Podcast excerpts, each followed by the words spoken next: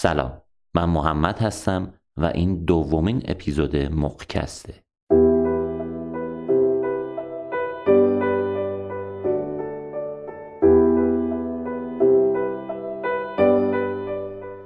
تو این پادکست همونطور که در اپیزود قبلی گفتم قصد دارم رمان و داستانهایی که جذابیت خاصی دارن رو براتون بخونم.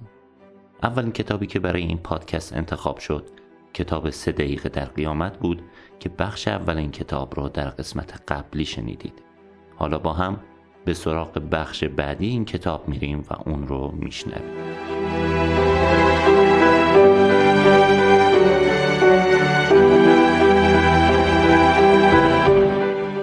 گفتیم که NDE یا تجربه های نزدیک به مرگ تجربه هایی هستند که انسان ها برای لحظاتی روح از بدنشون جدا میشه و چیزها و اتفاقاتی رو در زندگی پس از مرگشون می‌بینند.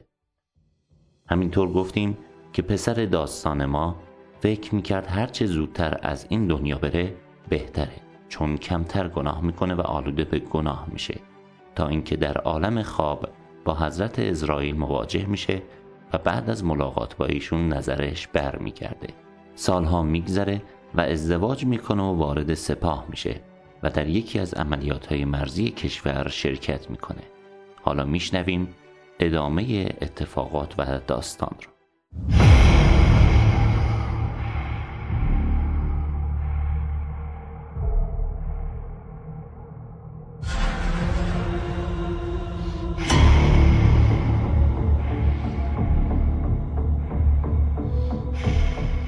عملیات به خوبی انجام شد. و با شهادت چند تن از نیروهای پاسدار ارتفاعات و کل منطقه مرزی از وجود عناصر گروهک تروریستی پژاک پاکسازی شد.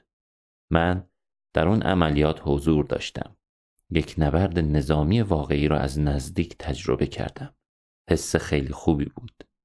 آرزوی شهادت نیز مانند دیگر رفقایم داشتم اما با خودم می‌گفتم ما کجا و توفیق شهادت دیگه اون روحیات دوران جوانی و عشق به شهادت در وجود من کم رنگ شده بود. در اون عملیات به خاطر گرد و قبار و آلودگی خاک منطقه چشمانم عفونت کرد. آلودگی محیط باعث سوزش چشمانم شده بود. این سوزش حالت عادی نداشت. پزشک واحد امداد قطره ای رو داخل چشمام ریخت و گفت تا یک ساعت دیگه خوب میشی. ساعتی گذشت. اما همین طور درد چشم منو اذیت می کرد. چند ماه از اون ماجرا گذشت. عملیات موفق رزمندگان مدافع وطن باعث شد که ارتفاعات شمال غربی به کلی پاکسازی بشه. نیروها به واحدهای خود برگشتند اما من هنوز درگیر چشمام بودم. بیشتر چشم چپ منو اذیت می کرد. حدود سه سال با سختی روزگار گذروندم. در این مدت صدها بار به دکترهای مختلف مراجعه کردم اما جواب درستی نگرفتم. تا اینکه یک روز صبح احساس کردم که انگار چشم چپ من از حدقه بیرون زده. درست بود. در مقابل آینه که قرار گرفتم دیدم چشم من از مکان خودش خارج شده. حالت عجیبی بود. از طرفی درد شدیدی هم داشتم. همون روز به بیمارستان مراجعه کردم. و التماس می کردم که منو عمل کنید. دیگه قابل تحمل نیست. کمیسیون پزشکی تشکیل شد. عکس ها و آزمایش های متعددی از من گرفتن. در نهایت تیم پزشکی که متشکل از یک جراح مغز، یک جراح چشم و چند متخصص بود اعلام کردند یک قده نسبتا بزرگ در پشت چشمت ایجاد شده. فشار این قده باعث جلو اومدن چشم شده. به علت چسبیدگی این قده به مغز کار جداسازی اون بسیار سخته و اگر عمل صورت بگیره یا چشمان بیمار از بین میره یا مغز اون آسیب می‌بینه. کمیسیون پزشکی خطر عمل جراحی رو بالای 60 درصد می‌دونست و موافق عمل نبود. اما با اصرار من و با حضور یک جراح از تهران کمیسیون بار دیگر تشکیل و تصمیم بر این شد که قسمتی از ابروی من رو بشکافند و با برداشتن استخونهای بالای چشم به سراغ قده در پشت چشم برد. عمل جراحی من در اوایل اردیبهشت ماه 1394 در یکی از بیمارستانهای اصفهان انجام شد.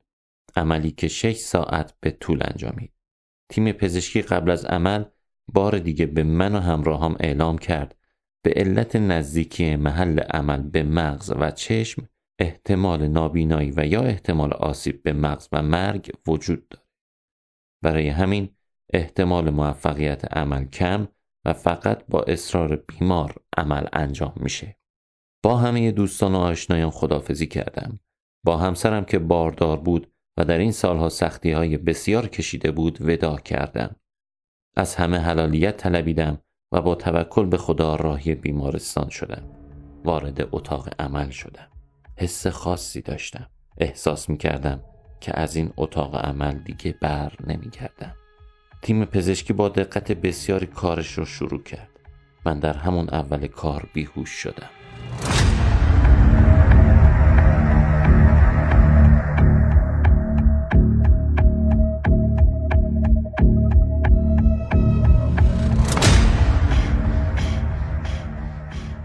عمل جراحی طولانی شد و برداشتن قده پشت چشم با مشکل مواجه شد.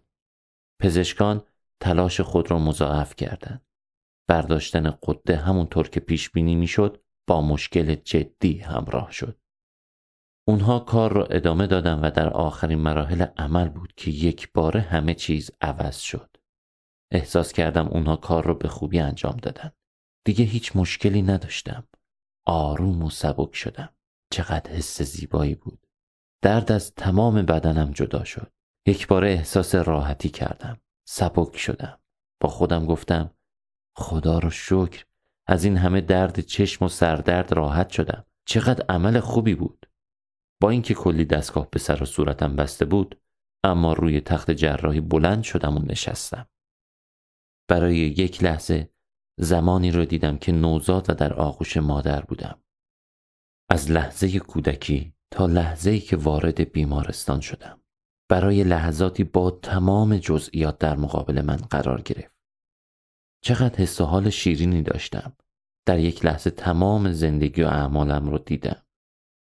در همین حال و هوا بودم که جوانی بسیار زیبا با لباسی سفید و نورانی در سمت راست خودم دیدم. او بسیار زیبا و دوست داشتنی بود. نمی‌دونم چرا انقدر اونو دوست داشتم. می‌خواستم بلند بشم و او رو در آغوش بگیرم. او کنار من ایستاده بود و به صورت من لبخند می‌زد. محو چهره او بودم. با خودم گفتم چقدر چهرش زیباست. چقدر آشناست. من اونو کجا دیدم؟ سمت چپم و نگاه کردم. دیدم امو و پسر امم و آقا جون سید پدر بزرگم ایستادن. امو مدتی قبل از دنیا رفته بود. پسر اممم از شهدای دوران دفاع مقدس بود.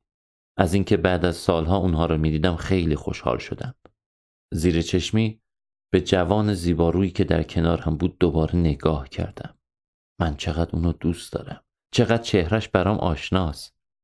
یه باری یادم افتاد. حدود 25 سال پیش شب قبل از سفر مشهد عالم خواب حضرت اسرائیل. با ادب سلام کردم. حضرت اسرائیل جواب دادند. محو جمال ایشون بودم که با لبخندی بر لب به من گفتند بریم. با تعجب گفتم کجا؟ بعد دوباره نگاهی به اطراف انداختم. دکتر جراح ماسک روی صورتش رو در آورد و به اعضای تیم جراحی گفت دیگه فایده نداره. مریض از دست رفت. بعد گفت خسته نباشید. شما تلاش خودتون رو کردید اما بیمار نتونست تحمل کنه. یکی از پزشکا گفت دستگاه شکر رو بیارید. نگاهی به دستگاه ها و مونیتور اتاق عمل کردم. همه از حرکت ایستاده بودند. عجیب بود که دکتر جراح من پشت به من قرار داشت اما من می‌تونستم صورتش رو ببینم. حتی میفهمیدم که در فکرش چی میگذره. من افکار افرادی که داخل اتاق بودند را هم میفهمیدم. همون لحظه نگاهم به بیرون از اتاق عمل افتاد. من پشت اتاق رو می دیدم. برادرم با یک تسبیح در دست نشسته بود و ذکر می گفت. خوب به یاد دارم که چه ذکری می گفت. اما از اون عجیبتر اینکه ذهن او رو می‌تونستم بخونم. او با خودش می‌گفت خدا کنه که برادرم برگرده. او دو فرزند کوچک داره و سومی هم تو راهه. اگه اتفاقی براش بیفته ما با بچه هاش چه کنیم؟ یعنی بیشتر ناراحت خودش بود که با بچه های من چه کنه کمی اون طرفتر داخل یکی از اتاقهای بخش یک نفر در مورد من با خدا حرف می‌زد. من او رو هم می‌دیدم. داخل بخش آقایان یک جانباز بود که روی تخت خوابیده و برام دعا می‌کرد. اونو میشناختم. قبل از اینکه وارد اتاق عمل بشم با اون خدافزی کردم و گفتم که شاید بر نگردم. این جانباز خالصانه می‌گفت خدایا منو ببر اما اونو شفا بده. اون زن و بچه داره اما من نه. یه باره احساس کردم که باطن تمام افراد رو متوجه میشم. نیت و اعمال اونها رو می‌بینم. بار دیگر جوان خوش سیما به من گفت بریم. خیلی زود فهمیدم منظور ایشون مرگ من و انتقال به اون جهانه. از وضعیت به وجود اومده و راحت شدن از درد و بیماری خوشحال بودم. فهمیدم که شرایط خیلی بهتری شده. اما گفتم نه. مکسی کردم و به پسر امم اشاره کردم. بعد گفتم من آرزوی شهادت دارم. من سالها به دنبال جهاد و شهادت بودم. حالا اینجا و با این وضع برم. اما انگار اصرارهای من بیفایده بود. باید می‌رفتم. همون لحظه دو جوون دیگر ظاهر شدند و در چپ و راست من قرار گرفتند و گفتند بریم. بی اختیار همراه با اونا حرکت کردم. لحظه بعد خودم را همراه با این دو نفر در یک بیابان دیدم. این را بگم که زمان اصلا مانند اینجا نبود. من در یک لحظه صدها موضوع رو میفهمیدم و صدها نفر رو می‌دیدم. اون زمان کاملا متوجه بودم که مرگ به سراغم اومده. اما احساس خیلی خوبی داشتم. از اون درد شدید چشم راحت شده بودم. پسر امه و هم در کنارم حضور داشتند و شرایط خیلی عالی بود. من شنیده بودم که دو ملک از سوی خداوند همیشه با ما هستند. حالا داشتم این دو ملک رو می‌دیدم چقدر چهره اونها زیبا و دوست داشتنی بود دوست داشتم همیشه با اونا باشم ما با هم در وسط یک بیابان کویری و خشک و بی آب و علف حرکت می کردیم. کمی جلوتر چیزی رو دیدم. روبروی ما یک میز قرار داشت که یک نفر پشت اون نشسته بود. آهسته آهسته به میز نزدیک شدیم. به اطراف نگاه کردم. سمت چپ من در دور دستا چیزی شبیه سراب دیده می‌شد. اما اون چه می دیدم سراب نبود. شعله های آتیش بود. حرارتش را از راه دور حس می کردم. به سمت راست خیره شدم. در دور دست ها یک باغ بزرگ و زیبا یا چیزی شبیه جنگل های شمال ایران پیدا بود. نسیم خونکی از آن سو احساس می کردم. به شخص پشت میز سلام کردم. با ادب جواب داد. منتظر بودم. می‌خواستم ببینم چی کار داره. این دو جوون که در کنار من بودن هیچ عکس عملی نشون ندادن. حالا من بودم و همون دو جوون که در کنارم قرار داشتن جوون پشت میز یک کتاب بزرگ و قطور رو در مقابل من قرار داد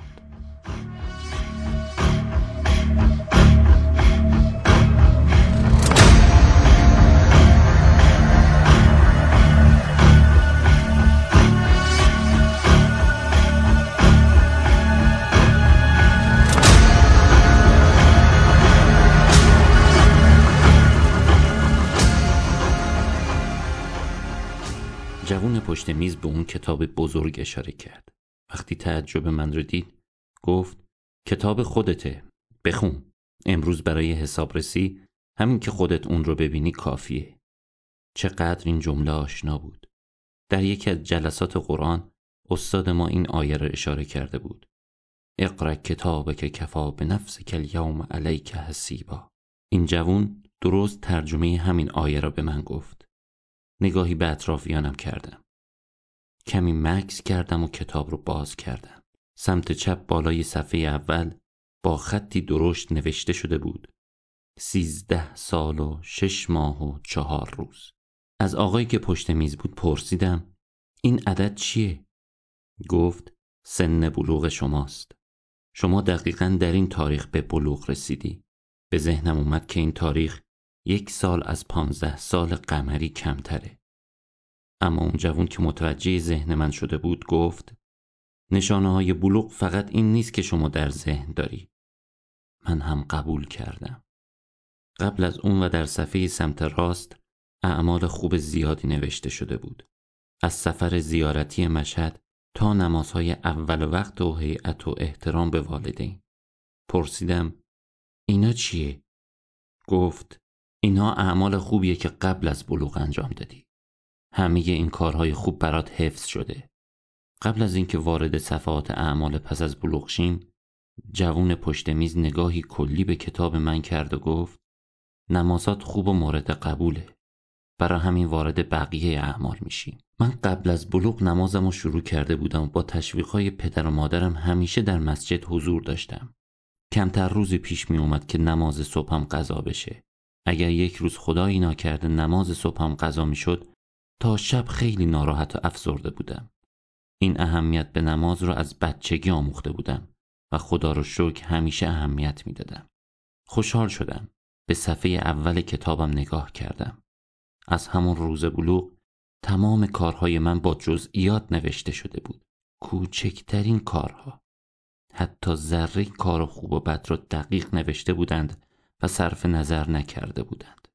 تازه فهمیدم که فمن یعمل مسخال ذرتن خیرن یره یعنی چی هرچی که ما اینجا شوخی حساب کرده بودیم اونا جدی جدی نوشته بودند در داخل این کتاب در کنار هر کدوم از کارهای روزانه من چیزی شبیه یک تصویر کوچیک وجود داشت که وقتی به اون خیره می شدیم مثل فیلم به نمایش در می اومد. درست مثل قسمت ویدیو در موبایلا فیلم اون ماجرا رو مشاهده می کردیم. اون هم فیلم سبودی با تمام جزئیات. یعنی در مواجهه با دیگران حتی فکر افراد هم می دیدیم. از این رو نمی‌شد هیچ کدوم از اون کارها رو انکار کرد. غیر از کارها حتی نیتهای ما هم ثبت شده بود. اونا همه چیزو دقیق نوشته بودن. جای هیچ گونه اعتراضی نبود. تمام اعمال ثبت بود. هیچ حرفی هم نمی‌شد بزنیم. اما خوشحال بودم که از کودکی همیشه همراه پدرم در مسجد و هیئت بودم. از این بابت به خودم افتخار می کردم و خودم را از همین حالا در بهترین درجات بهشت می دیدم. همینطور که به صفحه اول نگاه می کردم و به اعمال خوبم افتخار می کردم یک دفعه دیدم تمام اعمال خوبم در حال محو شدنه. صفحه پر از اعمال خوب بود اما حالا تبدیل به کاغذ سفید شده بود. با عصبانیت با آقای که پشت میز بود گفتم چرا اینا محو شد؟ مگه من این کارهای خوب انجام نداده بودم؟ گفت بله درست میگی اما همون روز غیبت یکی از دوستان تو کردی اعمال خوب شما به نامه عمل اون منتقل شد با عصبانیت گفتم آخه چرا؟ چرا تمام اعمال من؟ اونم غیر مستقیم اشاره کرد به حدیث از پیامبر اکرم که میفرمایند سرعت نفوذ آتش در خوردن گیاه خشک به پای سرعت اثر غیبت در نابودی حسنات یک بنده نمی‌رسد. رفتم صفحه بعد. اون روزم پر از اعمال خوب بود. نماز اول وقت، مسجد، بسیج، هیئت، رضایت پدر و مادر، فیلم تمام اعمال موجود بود. اما لازم به مشاهده نبود. تمام اعمال خوب مورد تایید من بود. اون زمان دوران دفاع مقدس بود و خیلی مثل من بچه مثبت بودن. خیلی از کارهای خوبی که فراموش کرده بودم تماما برای من یادآوری می‌شد. اما با تعجب دوباره مشاهده کردم که تمام اعمال من در حال محو شدنه. گفتم این دفعه چرا؟ من که در این روز غیبت نکردم. جوان گفت یکی از رفقای مذهبیت را مسخره کردی. این عمل زشت باعث نابودی اعمالت شد. بعد بدون اینکه حرفی بزنه آیه سیوم سوره یاسین برام یادآوری شد. روز قیامت برای مسخره کنندگان روز حسرت بزرگی است. خوب به یاد داشتم که به چه چیزی اشاره داره. من خیلی اهل شوخی و خنده و سر کار گذاشتن رفقا بودم. با خودم گفتم اگه اینطور باشه که خیلی اوضاع من خرابه. رفتم صفحه بعد. روز بعد هم کلی اعمال خوب داشتم. اما کارهای خوب من پاک نشد. با اینکه اون روز هم شوخی کرده بودم. اما در این شوخی ها با رفقا گفتیم و خندیدیم. اما به کسی اهانت نکرد. غیبت نکرده بودم. هیچ گناهی همراه با شوخی های من نبود. برای همین شوخی ها و خنده های من به عنوان کار خوب ثبت شده بود. با خودم گفتم خدا را شکر. خوشحال شدم و رفتم صفحه بعد. با تعجب دیدم که ثواب حج در نامه عمل من ثبت شده. به آقای که پشت میز نشسته بود با لبخندی از سر تعجب گفتم حج؟ من این اواخر مکه رفتم. در سنین نوجوانی کی مکه رفتم که خبر ندارم؟ گفت ثواب حج ثبت شده. برخی اعمال باعث میشه که ثواب چندین حج در نامه عمل شما ثبت بشه. مثل اینکه از سر مهربانی به پدر و مادرت نگاه کنی. یا مثلا زیارت با معرفت امام رضا علیه السلام و غیره. اما دوباره مشاهده کردم که یکی یکی اعمال خوب من در حال پاک شدنه. دیگه نیازی به سوال نبود. خودم مشاهده کردم که آخر شب با رفقات جمع شده بودیم و مشغول اذیت کردن یکی از دوستان بودیم. یاد آیه 65 سوره زمر افتادم که میفرمایند برخی اعمال باعث حبت و نابودی اعمال خوب انسان می شود.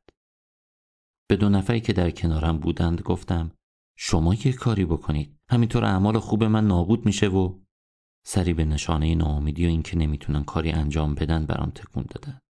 همینطور ورق می‌زدم و اعمال خوبی رو می‌دیدم که خیلی برای زحمت کشیده بودم. اما یکی یکی محو می‌شدند. فشار روحی شدیدی داشتم. کم مونده بود دق کنم. نابودی همه ثروت معنویم رو به چشم می‌دیدم. نمی‌دونستم چی کار کنم. هرچی شوخی کرده بودم اینجا جدی جدی ثبت شده بود. اعمال خوب من از پروندم خارج می شد و به پرونده دیگران منتقل می شد نکته دیگه که شاهد بودم این که هرچه به سنین بالاتر می رسیدم ثواب کمتری از نمازهای جماعت و هیئتها در نامه عملم می دیدم. به جوانی که پشت میز نشسته بود گفتم در این روزها من تمام نمازهامو به جماعت خوندم. من در این شبا هیئت رفتم. چرا اینا در اینجا نیست؟ رو به من کرد و گفت خوب نگاه کن.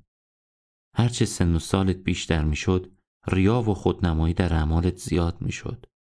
اوایل خالصانه به مسجد و هیئت می‌رفتی. اما بعدها مسجد می‌رفتی تا تو رو ببینند.